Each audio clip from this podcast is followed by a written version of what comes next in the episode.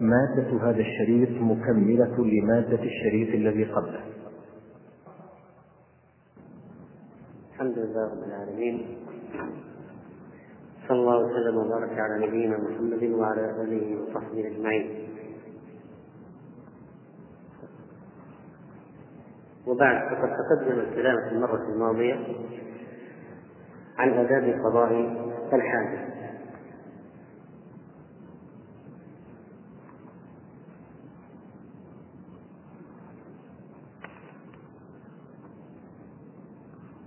وكان مما ذكر عدم الكلام.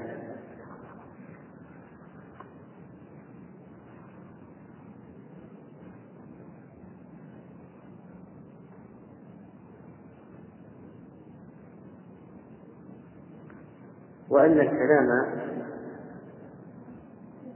عموما قد يكون واجبا إذا حدث ما يوجبه مثل تنبيه أعمى عن الوقوع في بئر ونحو ذلك وإلا فهو مكروه وإلا فهو مكروه وأنه لا بأس من الكلام للحاجة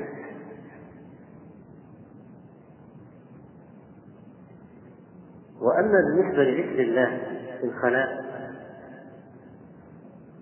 فإنه لا يجوز تنزيها لذكره عز وجل عن أن يكون في هذا الموضع الذي فيه القدر والنجاسات ومن الآداب كذلك وضع ما معه من ذكر الله قبل دخوله ما لم يخش عليه. فإذا أراد دخول الخلاء ومعه شيء فيه ذكر لله تعالى تحب له أن يضعه. وأما بالنسبة لحديث أنس كان رسول الله صلى الله عليه وسلم إذا دخل الخلاء وضع خاتمه الذي رواه ابن ماجه وأبو داود فقد قال أبو داود عن الحديث هذا حديث منكر. وقيل إنما كان النبي صلى الله عليه وسلم يضعه لأن فيه محمد رسول الله ثلاثة اسطر يعني محمد في سطر ورسول في سطر ولفظ الجلالة الله السطر الآخر أو ادار سطر الخاتم إلى باطن كفه فلا بأس. لو أن الإنسان ادار بطن الخاتم الذي فيه كلام إلى باطن كفه. قال أحمد رحمه الله الخاتم إذا كان فيه اسم الله يجعله في باطن كفه ويدخل الخلاء. وقال عكرمة اقلبه هكذا في باطن كفك واقبض عليه. ورخص فيه ابن المسيب والحسن وابن سيرين. وقال أحمد في الرجل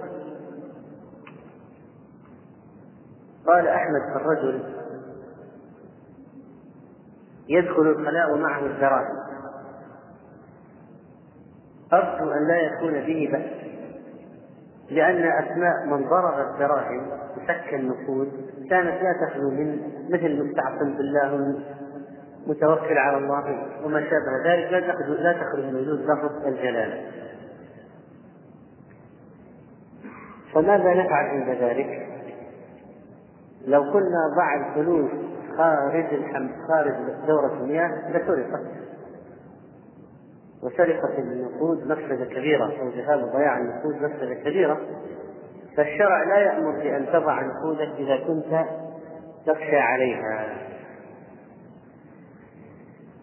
وكذلك ما مع الإنسان من المحفظة وغيرها مما قد يكون فيه ذكر لله عز وجل من الإثباتات والأوراق فإنه إذا لم يجد مكانا مأمونا وضعها معه في جيبه داخل الجيب ليست مفتوحة.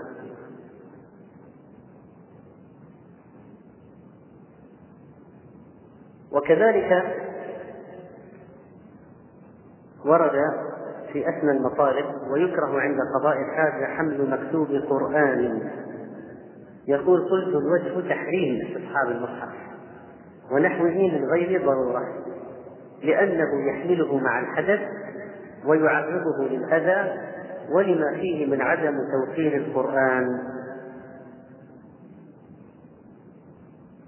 ويحمل كلامهم على ما لا يحرم. على المحدث حمله كالدراهم والخاتم وما تعم به البلوى. فإذا ينتبه الإخوان الذين يحملون المصاحف إلى أن لا يدخل بها إلى الخلاء يضعوها في خارج. طيب لو أنه نسي ودخل.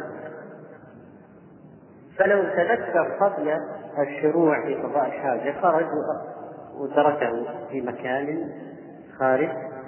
وإذا لم يتذكر إلا بعد شروعه فقطع حاجته فيه أذى وضرر عليه. فلذلك لو أنه أبقاه في جيبه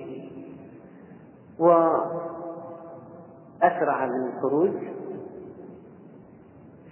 فليس له مندوحة أو قد لا يكون له طريقة أخرى فلعله إن شاء الله لا يأثم لأنه لم يكن متعمدا إدخال المصحف ثم إنه قد يضره أن يقطع حاجته ويخرج.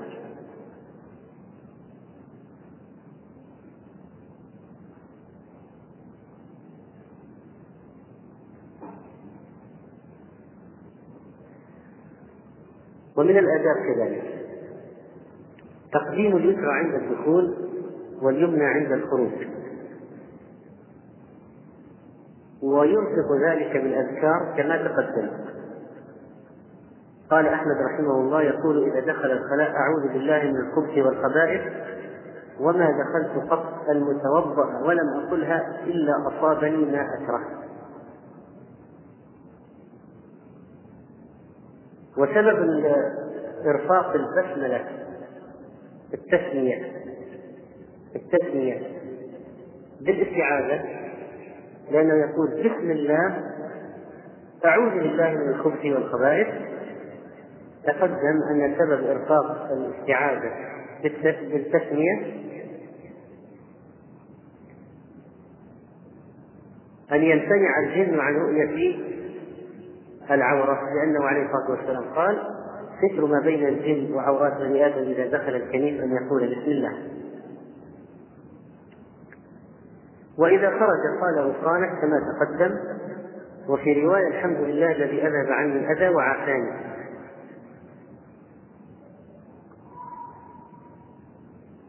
وهذا الإذهاب للأذى نعمة من الله عز وجل ولذلك فإن المحصور أو المصاب بالانقباض وحصر البول يتعذب عذابا شديدا. ولذلك يقول الحمد لله لأنها نعمة. لأن تيسير خروج الخارج نعمة. تيسير خروج الخارج نعمة. ولذلك فإن بعض الناس في المستشفيات تعمل لهم إجراءات صعبة لتيسير خروج البول وما شابه لأجل عدم القدرة. ولو احتبس في بطنه تضرر ضررا عظيما. ولذلك ربما يناسب ذكر أمر من الأمور التي فعلها النبي عليه الصلاة والسلام بالنسبة للمريض وغيره عند الحاجة وهو البول في القدح أو الإناء. فقد جاء عند أبي داود والنسائي وابن ماجه عن حكيمة بنت أميمة بنت رقيقة كلها بالتصغير مصغرة. اسماء الإناث حكيمة بنت أميمة بنت رقيقة. عن أمها وهي أميمة بنت رقيقة كان النبي صلى الله كان للنبي صلى الله عليه وسلم قدح من عيدان يبول فيه ويضعه تحت السرير. وفي رواية تحت سريره يبول فيه بالليل.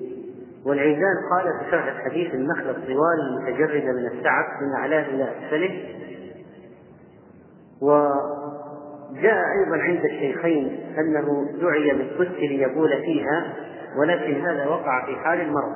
فإذا في حال المرض ما تمكن المريض من الذهاب إلى دورة المياه. فقد ورد في الحديث ما يفيد البول في إناء ونحو ذلك. وكذلك ذكروه لو اشتدت الريح ذكروها أيضا هذا في مسألة إذا اشتدت الريح ولم يأمن من ارتداد البول عليه بال في إناء ونحو ذلك ضيق الفتحة حتى يرميه بعد ذلك. فإذا إذا دعت الحاجة لا بأس بالبول في الإناء ونحوه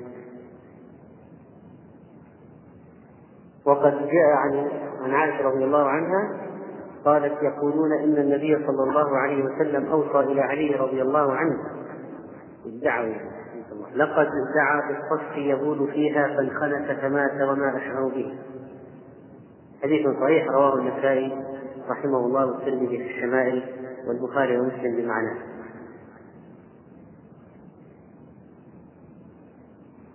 كذلك ومن الأحكام والآداب المتعلقة بقضاء الحاجة عدم جواز قضاء الحاجة في المقابر.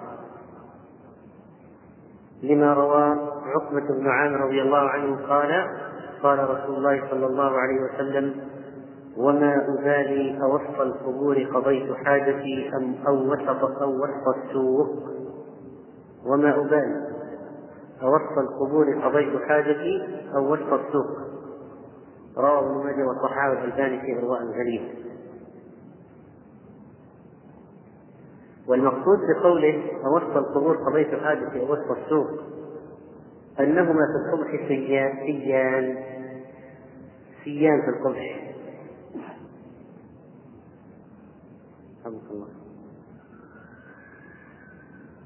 سواء قضاء الحاجة وسط السوق والناس ينظرون وهي قبيحة جدا أو قضى الحاجة في المصلحة حتى ولو لم يره أحد فهما في القبح سيان. وهذا من حرمة الأموات. عدم جواز قضاء الحاجة في المقابر من حرمة الأموات. وبعض الناس إذا مشى فلم يجد مكان يقضي فيه حاجة تصور المقبرة وهذا قضى حاجته هذه فعلة شنيعة. وقد نبه ابن الحاج رحمه الله في كتاب المدخل على طائفة من الذين يسكنون القبور في مصر. يسكنون المقابر. ويقضون الحاجات فيها. وأن ذلك من إيذاء الأموات فلا يجوز. وقال أيضا إن بعض أهل الأموات يبيتون عند الميت بجانب قبره أي أياما. يبيتون ليلة اثنتين ثلاث. قالوا إذا حضرت حاجة أحدهم قضى حاجته في المسجد. فهذه من بدع البيات عند القبور. يزعمون لإناث الميت. وهو لا يفعلون إلا الإيذاء والبدعة. الرسول صلى الله عليه وسلم كان إذا دفن الميت انصرف هو وأصحابه. ولم يجد عند قبر حمزة ولا عند غيره. لم يرد في ذلك المكان. ولا يؤنس الإنسان في قبره إلا إيه؟ عمله الصالح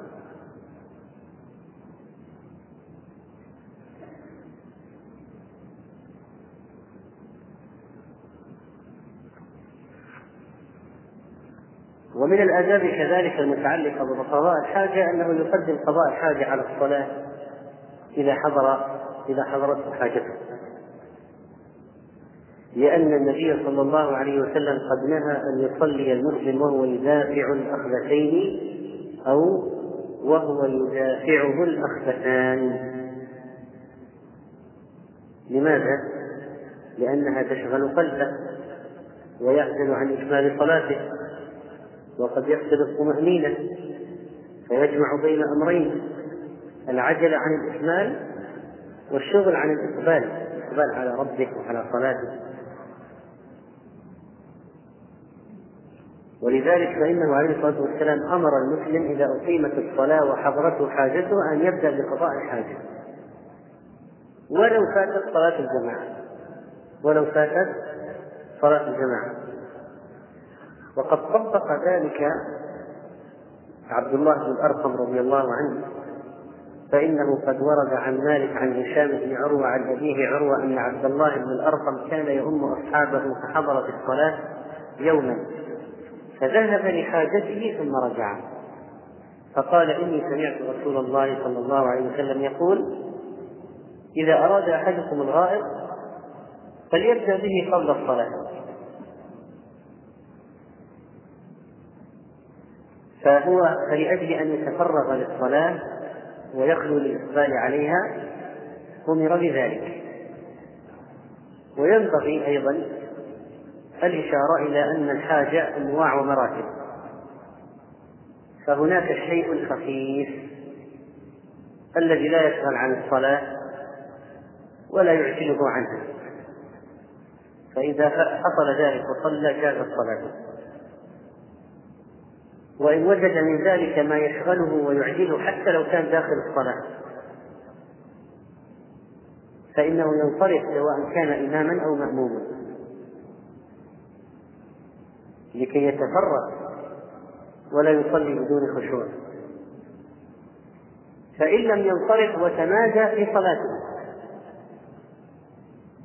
وبه من الحقل محتقل المحصور أو المحتقل ما يعجله ويشغله. فقد قال مالك رحمه الله أحب إلي أن يعيد في الوقت وبعده. وقال أبو حنيفة والشافعي إن فعل فبئس ما صنع ولا إعادة عليه. فإذا لو صلى وهو حاكم. فما حكم صلاته؟ الجواب إذا لم يخل بركن الطمأنينة فصلاته صحيحة مع الكراهة وينقص من أجره. لمخالفته الحديث وأما إذا كانت الحاجة التي حضرته شديدة جدا بحيث صار يستعجل في الصلاة جدا فإنه عند ذلك تبطل صلاته لأن فقد شرط الطمأنينة.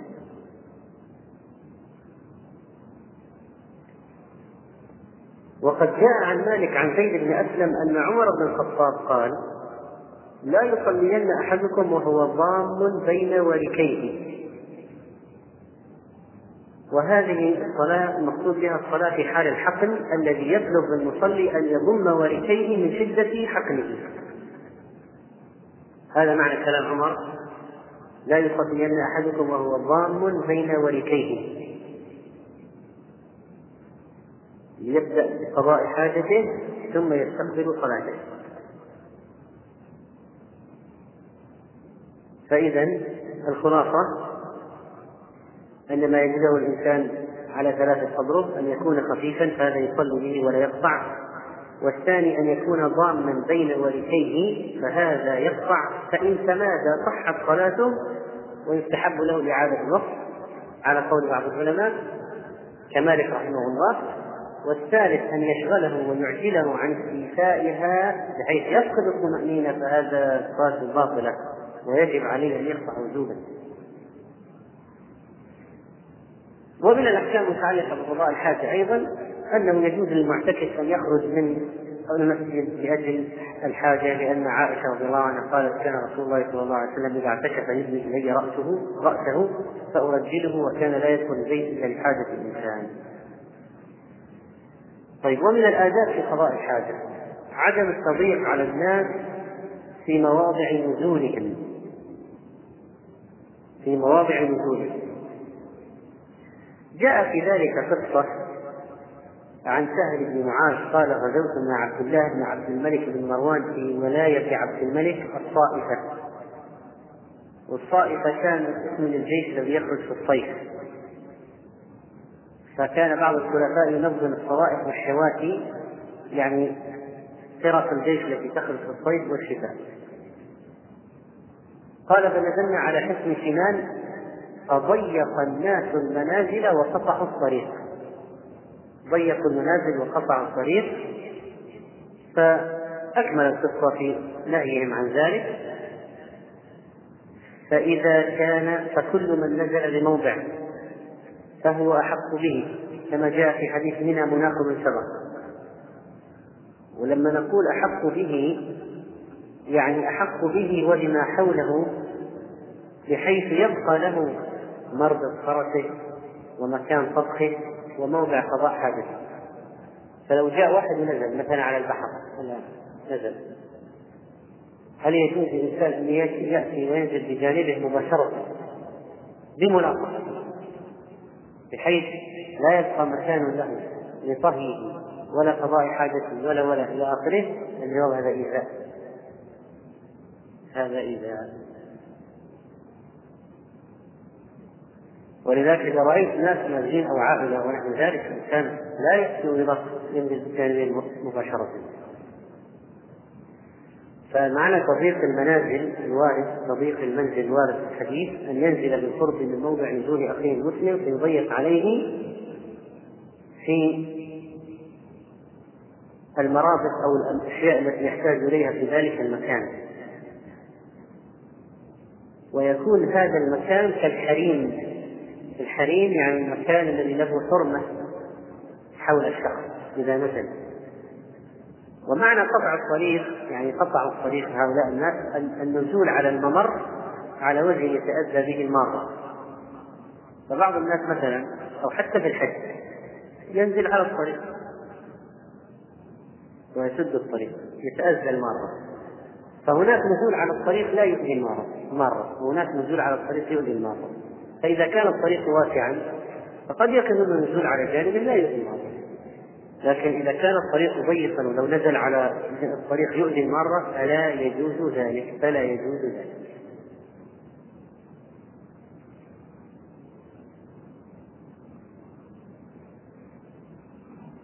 ومن آداب قضاء الحاجة عدم وجوب الاستئذان لقضاء الحاجة في البيوت الخريبة هي قد تقدم معنا في في آداب الاستئذان أن البيوت منها ما تكون مسكونة لها ساكن ومنها ما لا يكون لها ساكن ومنها الخريبات التي تقضى فيها الحاجات في بول الغائط فهذا ليس على الإنسان جناح أن يدخلها دون استئذان في الخريبات. قد يريد الإنسان خارج البلد قضاء حاجة فيأتي إلى مكان مهدم يريد أن يستتر به لقضاء الحاجة. فلا يلزم هناك استئذان حيث لا أحد يستأذنه وليس هذا مكان يجب الاستئذان عند دخوله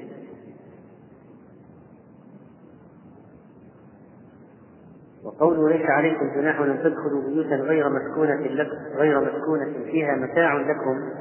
معنى متاع لكم. ليس المقصود دائما بالضرورة يكون لك عفش فيها. قال منفعة لكم في الحر في دفع الحر أو البرد أو قضاء الحاجة للبول والغائط كما أورد ذلك صاحب بداية الصنائع وهو الكاساني الحنفي رحمه الله. ومن آداب قضاء الحاجة كذلك كما تقدم عدم الوسوسة ويدخل في ذلك إيجاب إيجاب أشياء لم تجد في الشرع كالاستنجاء من خروج الريح. فإن بعض العامة يعتقد ذلك أنه لا بد من الاستنجاء عند خروج الريح. وليس على من نام أو خرجت منه ريح استنجاء وليس في هذا خلاف. قال ابن قدامة رحمه الله في المغني قال أبو عبد الله ليس في الريح استنجاء في كتاب الله ولا في سنة رسول الله إنما عليه الوضوء.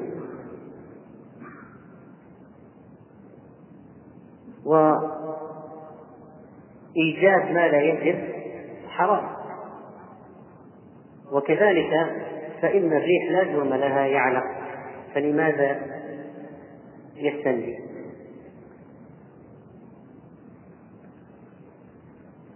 تنبيه.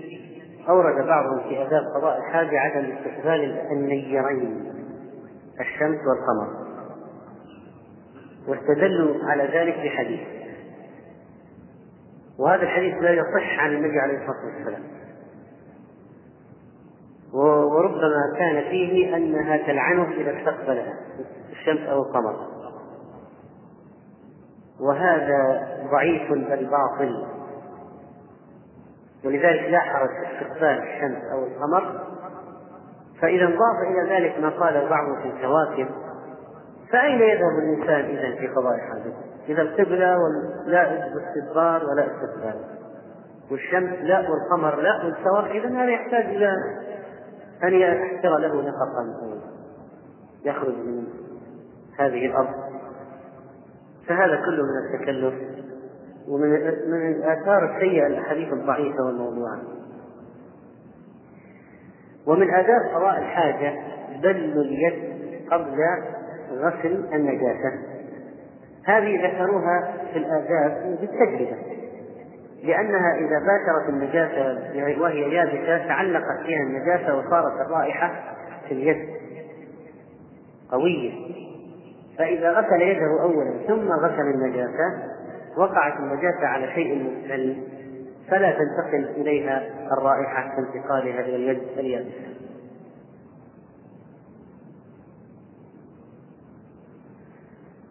وكذلك من الآداب غسل اليد بعد الاستنجاء بتراب أو رمل أو نحوه مما يقلع الرائحة. كالصابون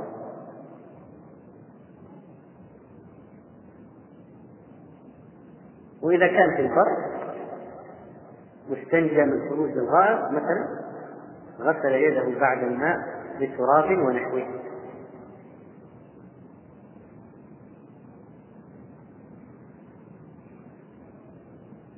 ذكروا من آداب قضاء الحاجة التفريج بين الفخذين عند البول حتى لا يصيب الرشاش أو لا يصيب البول عند خروجه لا يصيب الرجل.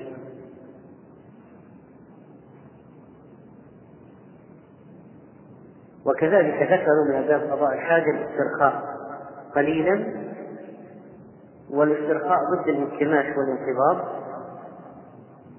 قالوا لأنه أقرب لإزالة النجاسة لأن في المحل يعني مكان الخروج والمكانة هناك انقباضات. فربما يبقى بقية يبقى بقية بعد التبول فإذا أنهى التبول استرخى قليلا لأجل لو كان بقي شيء أن يخرج.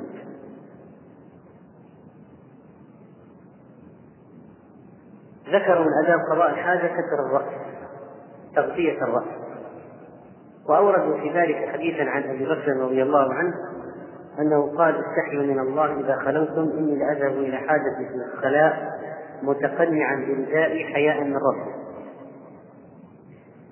فقالوا إن هذا لأجل كمال الحياء ولأن قضاء الحاجة يكون في ستر ويكون بمكان لا يرى لا يرى فمن كمال لا يرى فمن كمال الأدب أن يفعله ولكن ليس في ذلك وجوب وحتى هذا إذا صح عن أبي بكر رضي الله عنه فإنه يحمل على كمال حياء رضي الله عنه.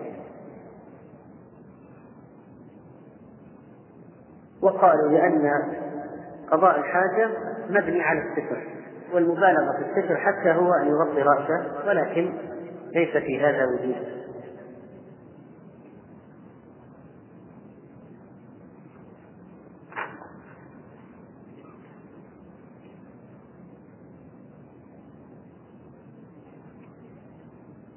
ومن آداب قضاء الحاجة التي ذكرها أهل العلم عدم البول في الشقوق والجحور. أما بالنسبة للبول في الشقوق والجحور ذكروا له علتين. إحداهما حتى لا تخرج عليه الهوام فتؤذيه. قد يكون هذا الجحر فيه عقرب. حية أو ما شابه ذلك من هوام الأرض التي تدخل في الجحور. فإذا بال في الجحر ربما خرج عليه ما يؤذيه. خرج عليه ما يؤذيه.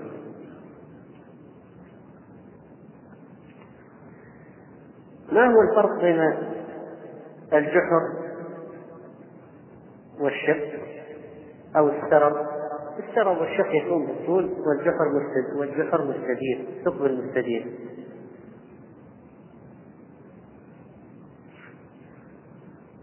والمعنى الثاني الذي ذكروه أن الجحور قد تكون من بيوت الجن.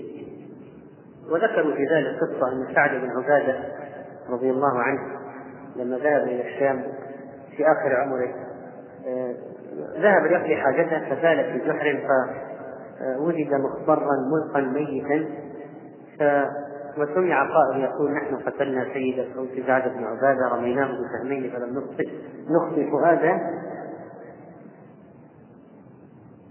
ولكن ليس في هذا جزم على أن الجحور بيوت الجن قد يكون فيها وقد لا يكون فيها وهذه القصة الله أعلم بثبوتها ولذلك الإنسان على أي حال لا يتعمد. البول في الجحر لأن هناك احتمال أن يكون فيه إيذاء لمن فيها بغض النظر عمن فيها. وثانيا أنه قد يخرج عليه شيء فيؤذيه هو فإذا حتى لا يؤذي ولا يؤذى لا يبول في الجحر حتى لا لا يؤذي ولا يؤذى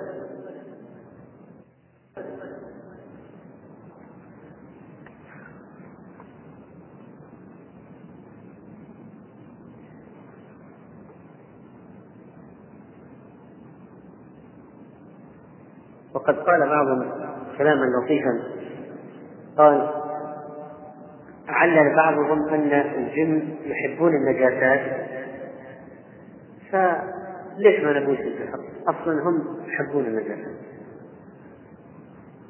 فقال ردا على ذلك إذا كانت الشياطين يحبون النجاسات ويأتون إلى يكونون في المراحيض وبيوت الخلاء والحشوش ونحو ذلك وإذا دخلنا نستعيذ بالله منهم. فإنه ليس معنى ذلك أنهم يحبون التلطخ بها.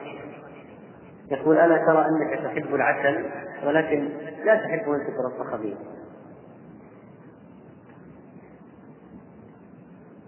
وختاما للموضوع.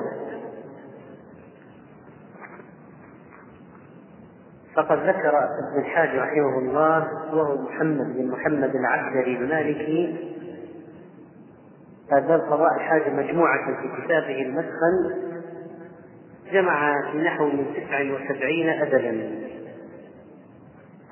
فنحن نمر عليها إن شاء الله ولكن بعض هذه الآداب قد لا يكون عليها دليل فنتجاوزها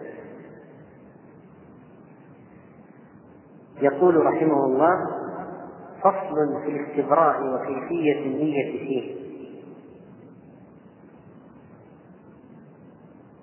يقول وقد تقدم أن الأفعال على قسمين واجب ومندوب. وقال وقد ذكر علماؤنا رحمة الله عليهم آداب التصرف في ذلك كله وهي تنوب على سبعين خصلة يحتاج من قام إلى قضاء حاجته أن يتأدب بها وهي كلها ماشية على قانون الاتباع. قل إن كنتم تحبون الله فاتبعوني يحببكم الله. الأولى نشردها سردا الإبعاد عن حتى لا يرى له شخص ولا يسمع له صوت فإن قصدنا الإبعاد ليس فقط أن لا يرى ولكن أيضا حتى لا يسمع منه لا يسمع صوت له عند قضاء الحاجة. من باب الأدب أيضا. كذلك الاستعداد قبل الدخول بيسير من الماء والأحجار. لأن بعض الناس لا يستعد. وربما يدخل دورة مياه ثم يكتشف أن الماء مقطوع. فيتورط ولذلك يعني إذا دخل الخلاء أولا يتأكد هل يوجد فيه ماء فإن لم يوجد أدخل معه ماء دخل معه مناديل للاستجمار الثالثة أن يقدم الشمال ويؤخر اليمين. الرابعة إذا خرج فليقدم اليمين أولا ويؤخر الشمال. الخامسة أن يتعود التعوذ الوارد في ذلك عند الدخول وهو أن يقول أعوذ بالله من الخبث والخبائث النجس الرجس من الشيطان الرجيم.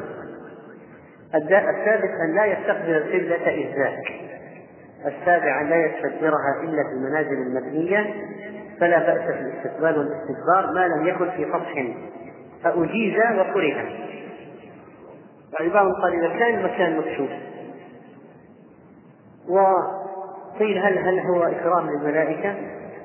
لكن ما دام ما ثبت فيه شيء فلا داعي لتكليف الإنسان نفسه. وأي فرق بين السطح المكشوف وبين الخلاء والفضاء؟ والصحراء إذا قلنا لابد من سطح مكشوف هذا بالنسبة لإيش؟ لاستقبال القبلة يعني الفرق يظهر بين الصحراء والسطح في قضية الاستقبال. أما في عدم الاستقبال ما في فرق. إذا لم يستقبل سواء كان في صحراء ولا كان في سطح نفس الشيء. لكن في قضية الاستقبال والاستدبار في البنيان بعضهم كره يعني أجاز الاستقبال والاستدبار داخل البنيان استقبال جهة الكعبة واستدبارها داخل البنيان لكن قالوا ليس في فرق ثم قالوا هل هو لأجل القبلة أو لأجل الملائكة؟ الثامن أن لا يستقبل الشمس والقمر بعورته وهذا ليس بشيء كما تقدم ولا عليه دليل صحيح ولا التاسعة أن يستتر عند التبرز العاشرة أن يتوقع مسالك الطرق الحادي عشر أن يتوقع مهاب الرياح. ونبه إلى نوع من المراحيض كانت موجودة في ذلك الوقت. تدخل فيها تيارات الهواء شديدة جدا بحيث أنه لا يسلم من الرشاش أن يرجع عليه. الثاني عشر أن لا أن يتوقع ما علا من الأرض لأنه إذا كان في مكان مرتفع كان عرضة لأن يراه الناس. الثالث عشر أن يبالغ في أكثر ما يجب من الأرض انخفاضا ومنه سمي الغائط غائطا والغائط في لغة العرب هو المكان المنخفض من الأرض فكان أحدهم إذا ذهب إلى قضاء حاجته ذهب للغائط قيل ذهب للغائط. أي المكان المنخفض من الأرض؟ ثم كثر استعماله حتى سمي الخارج بالموضع. سمي الخارج بالموضع. وقيل غائط سمي خارج على الموضع الذي كان ينشأ لأجل قضاء الحاجة والتغوط الرابع عشر أن لا يقعد حتى يلتفت يمينا وشمالا وهذا قالوا موضعه يعني لأجل أنه قد يكون حوله شيء من الهوام فلا يفاجأ به فيلتفت يمينا وشمالا قبل أن يقضي حاجة قد يكون فيه شيء يستدعي البعد عن هذا المكان. الخامس عشر أن لا يكشف ثوبه حتى يدنو من الأرض السادس عشر إذا قعد لا يلتفت يمينا وشمالا إذا قعد. والسابعة أن لا يمس ذكره بيمينه السابع عشر والثامن عشر أن لا ينظر إلى عورته. أن لا ينظر إلى عورته. هذا من باب الأدب لكن ليس محرما. التاسع عشر أن لا ينظر إلى ما يخرج منه إلا لضرورة لا بد منها. لا ينظر إلى الخارج. هذا شيء تتقدره النفس وتكرهه فلماذا يأتي بما يقدرها ويشينها؟ العشرون أن يغطي رأسه تقدم الكلام فيه. الحادية والعشرون ترك الكلام بالكلية ذكرا كان أو غيره. ولا بأس أن يستعيذ عند الارتياع إذا احتاج ارتاع من السعيد ويجب الكلام يعني إذا اضطر إلى ذلك في أمر يقع مثل حريق أو أعمى يقع أو دابة ينبه غيره عليها وما شابه ذلك. الثانية والعشرون أن لا يسلم على أحد ولا يسلم عليه أحد. فإذا سلم عليه أحد فلا يرد عليه. الثالثة والعشرون. وما بعدها إقامة عقوب الرجل اليمنى على صدرها وأن يستوفي اليسرى وأن يتوكى على ركبته اليسرى. وذكرنا في هذا حديث ضعيف لكن قالوا إنه أعون على الخروج أن يتكي على الرجل اليسرى ويرفع اليمنى قليلا. وذكر بعضهم لأجل المعدة وأن المعدة كالإناء وإذا كان أرقته على جنب صار أسهل. وعلى أي حال ربما أن بعضكم يرى في بعض البيوت القديمة أو الحمامات العربية أنهم يجعلون المقعد في الجزء الأيسر أوسط قليلا من الأيمن هذا قد رأيتموه رأيتموه؟ يقول إيه، يجعلون يعني الحمام العربي القديم الجهة اليسرى أخفض قليلا من اليمنى لأجل هذا المعنى. وهذه كما قلنا قضية تجربة وطب. إذا كان ثبت هذا يفعله الإنسان. من باب أنه أيسر أيسر أي شيء أيسر الإنسان المسلم يختار الأيسر. السادسة والعشرون يكره البول من موضع عال إلى أسفل خوفا من الريح أن يرد عليه. السابع والعشرون يكره أن يبول في المواضع المنحدرة إذا كان هو من أسفل لأن بوله يرجع عليه. الثامنة والعشرون البول قائما المشهور الجواز وتقدم الكلام عليه. التاسعة والعشرون يبتدئ بغسل قبله قبل دبره يعني عند الاستنجاء وإزالة النجاسة يبدأ بالقبل أولا لئلا يتطاير عليه شيء من النجاسة عند غسل الدبر لأنه قد يحتاج في غسل الدبر إلى تمرير يده فتحتك في مكان خروج البول فتتنجس اليد. فإذا طهر القبل أولا لو حرك يده ومرر يده فإنها تمر على مكان نظيف. على أي حال هذا كله من الآداب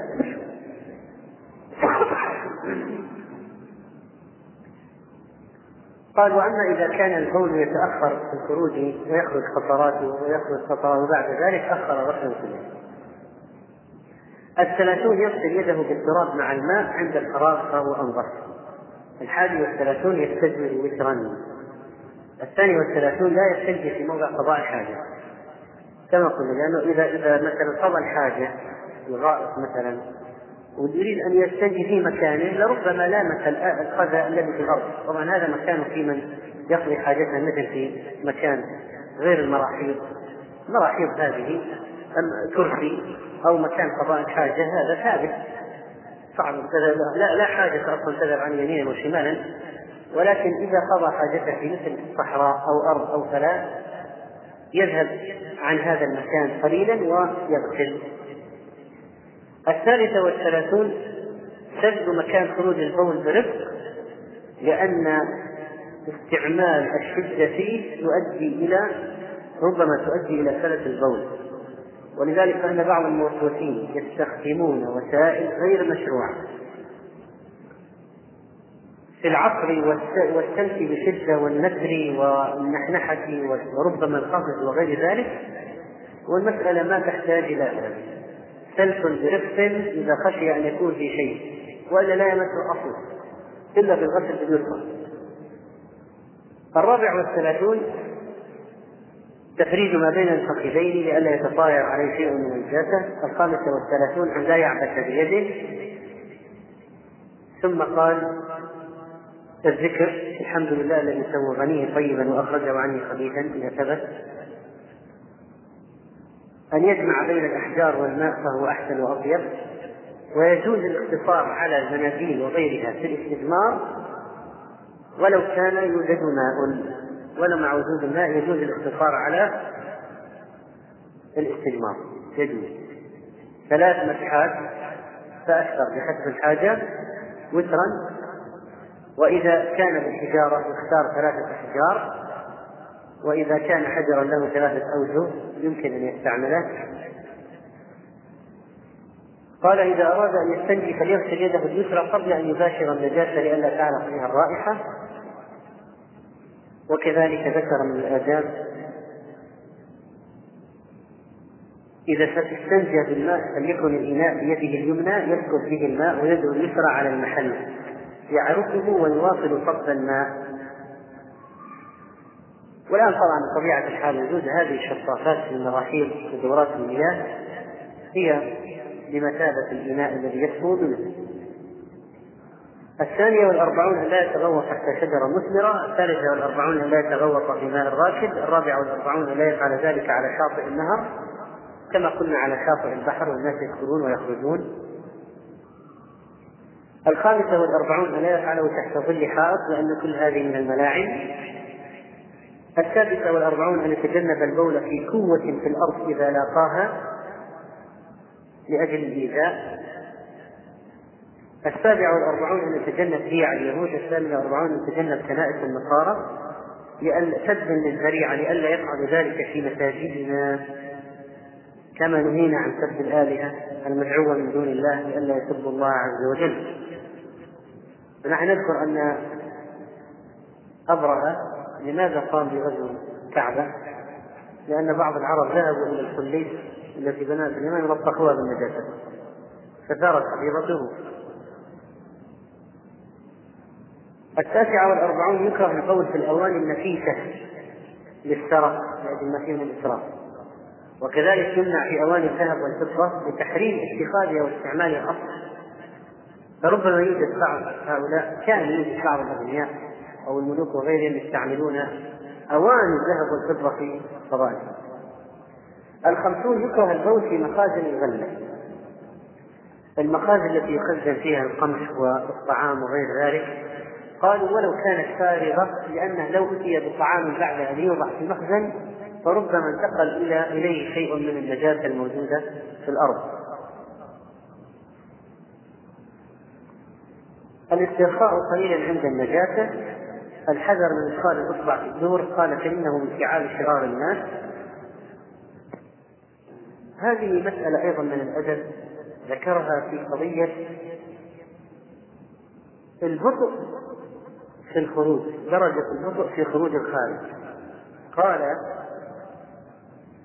فرب شخص يحصل له التوظيف عند انقطاع البول عنه مجرد ما ينقطع خلاص ما يخرج شيء يخرج وآخر لا يحصل له ذلك إلا بعد أن يقوم ويقعد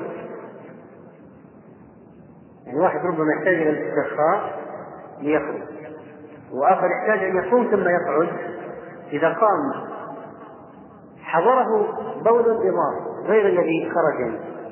فيقعد ليخرج ما بقي. قال وذلك راجع إلى اختلاف أحوال الناس في أنسجتهم ومآكلهم واختلاف الأزمنة عليهم. فليس الشيخ كالشاب. لأن معروف أن كبير السن يسترخي معه المكان المكان يصير فيها فيكثر عنده الحاجة لدخول دورة المياه عدة مرات. أما الشاب يكون الموضع عنده مستمسك. وليس من أكل البطيخ كمن أكل الجبن. لأن لأن البطيخ يسبب شيئا من الإسهال والجبن يسبب شيئا من الانقباض أو القبض. وليس الحر كالبرد فالمهم ذكر أن اختلاف المآكل واختلاف الأجواء واختلاف أسنان الناس كلها أسباب في قضية التأخر أو البطء وعدم درجة البطء في الخارج وبالتالي أن الإنسان ينتظر حتى يغسل كل شيء يصلي وهو صائم وليس معنى ذلك هذا الكلام الآن مهم ليس معنى هذا أن الإنسان يقعد في دورة المياه ساعات. فإن بعض الناس عندهم وسوسة عجيبة. وسوسة عجيبة. فكما ذكر القيم رحمه الله قال وربما قفز درجات السلم. ينزل على سلم متتابعا. ثم يعود ثم لأجل أن يفرغ ما في جعبته بظنه. وربما احتشى وآذى نفسه وأدخل أشياء في الداخل وليس مطالبا بالشريعة. الشريعة يعني أنت لست مطالب بتنظيف ما في الداخل. أنت مطالب بتنظيف المخرج فقط. واصلا ما نظفت الداخل مهما نظفت يعني هذا موجود. تستودع داخل الإنسان ما مش فالمطلوب هو تنظيف المخرج فقط وليس ما بالداخل. لست مسؤولا عما بالداخل.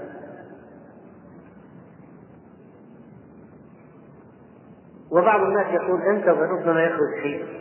وآفة الموسوسين من قضية ربما. إني وجدت بالنظر في أحوال الموسوسين أن آفتهم آفة عظيمة في ربما.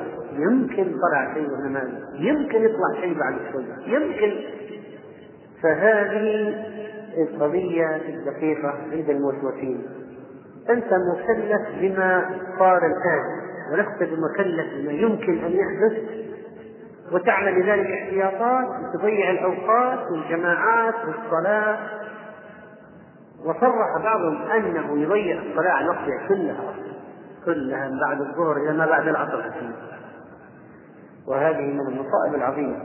نسأل الله العافية لأن هذا مرض خطير جدا قضية الوسوسة. فالإنسان مكلف بما يخرج وليس بما يمكن واحتمال وحسيت خايف إني حسيت خايف إني حسيت. ثم أيضا لو أن الإنسان يخرج منه البول متتابعا أولئك يتحكم في الخروج في خروجه. ما هو ما عنده تحكم فما هو الحكم؟ أنه يغسل يتوضأ ويخرج وليس بمكلف ما خرج منه بعد ذلك يتوضأ بعد دخول الوقت ويصلي. وإن وضع شيء لأجل أن كمناديل مثلا أو شيء لئلا تنذكر النجاسة ولو كان يخرج متتابعا ولو كان يخرج ويستمر في الخروج ولا يتحكم فيه اطلاقا فمعروف عن حكم صاحب السلام.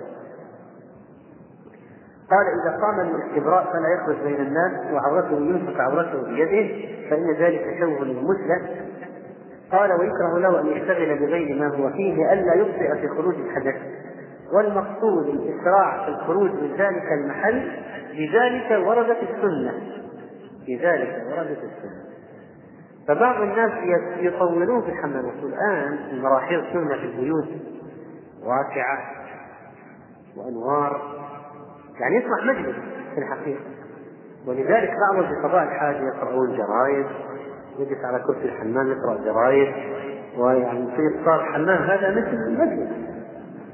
مع أنه أصلا مكان حضور الشياطين ومكان الخبائث ومكان النجاسات وينبغي على الإنسان أن يخرج منه بأسرع وقت. وليس أن يجعله متكئا ومقيلا ومكان للكيف والراحة والاسترخاء والاستمتاع.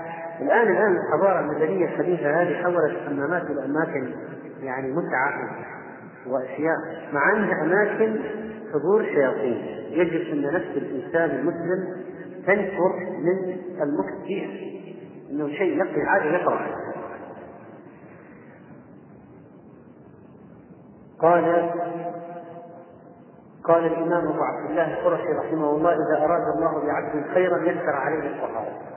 هذه حقيقة عبارة بليغة.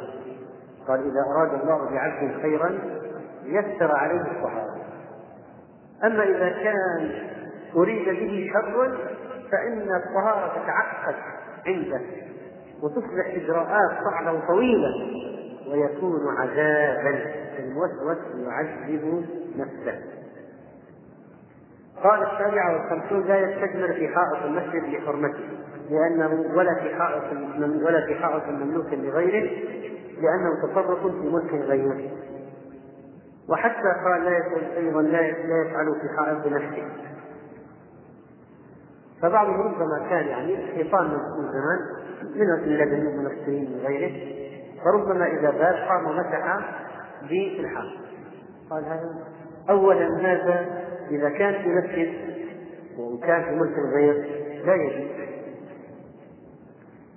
ولو كان له هو فربما نزل عليه المطر أو الماء وصار تحت نجاسه قال وربما كان في الحائط حيوان حيوان فيتأذى به. وقد رأيت عيانا.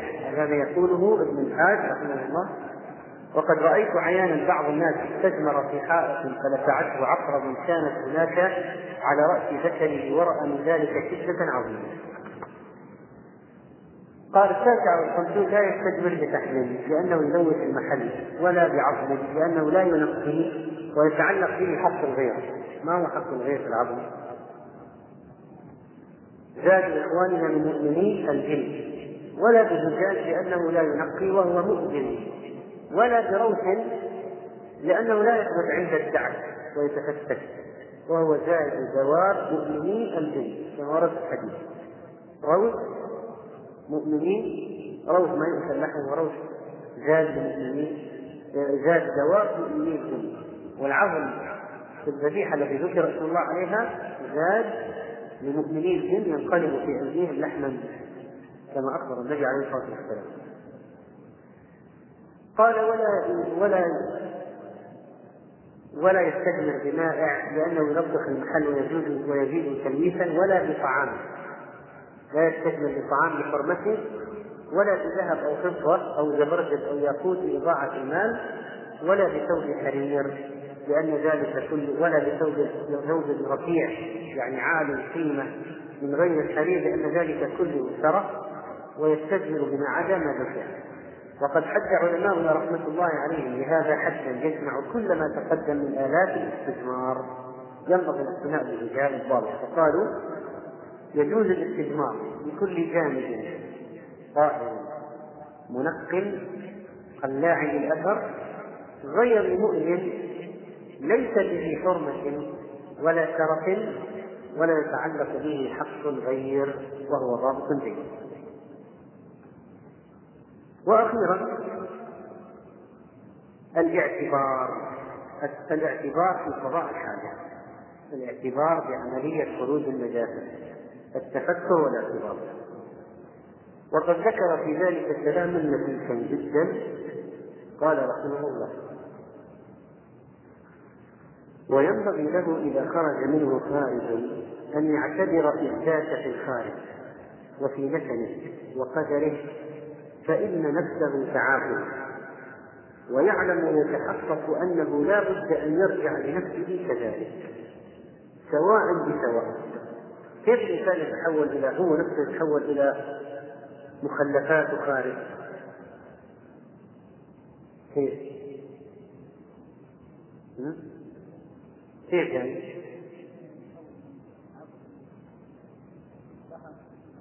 قال إذا أكلته الديدان فخرج منها. إذا أكلته الديدان فإذا أكلته الديدان رمته من جوفها قدرا منزلا ويعلم أن ثم قوما لا يزودون بقبولهم ولا تتعدى عليهم الأرض ولا يتغيرون وهم الأنبياء. ويقال أيضا لأولياء الله العلماء أو الشهداء قد يكون لهم شيء من هذه الميزة. يعني ربما يحفظ سطر عن شخص ما تغير مثل ما حصل لوالد جابر مثلا بعد سنين حفره ضربت اصحاب الاذن فنفر الدم أليس كذلك؟ فاذا بعض أولياء الله أو الشهداء أو العلماء قد يحصل لهم من الكرامات أن لا يتغير جسده بعد السنة ولا تقتله الديدان قال فيتفكر في هذا وتكون ذمته سنية لبلوغ هذه المراتب. قال وذلك تنزيه من الله سبحانه وتعالى لنا حتى يعلم كل واحد منا ما هو صائر إليه وما يذكر إلا أولو الألباب. فمن كان له لب نظر إلى أوله فوجده نطفة ونظر إلى آخره فوجده كما تقدم. تأكله الديدان ترويه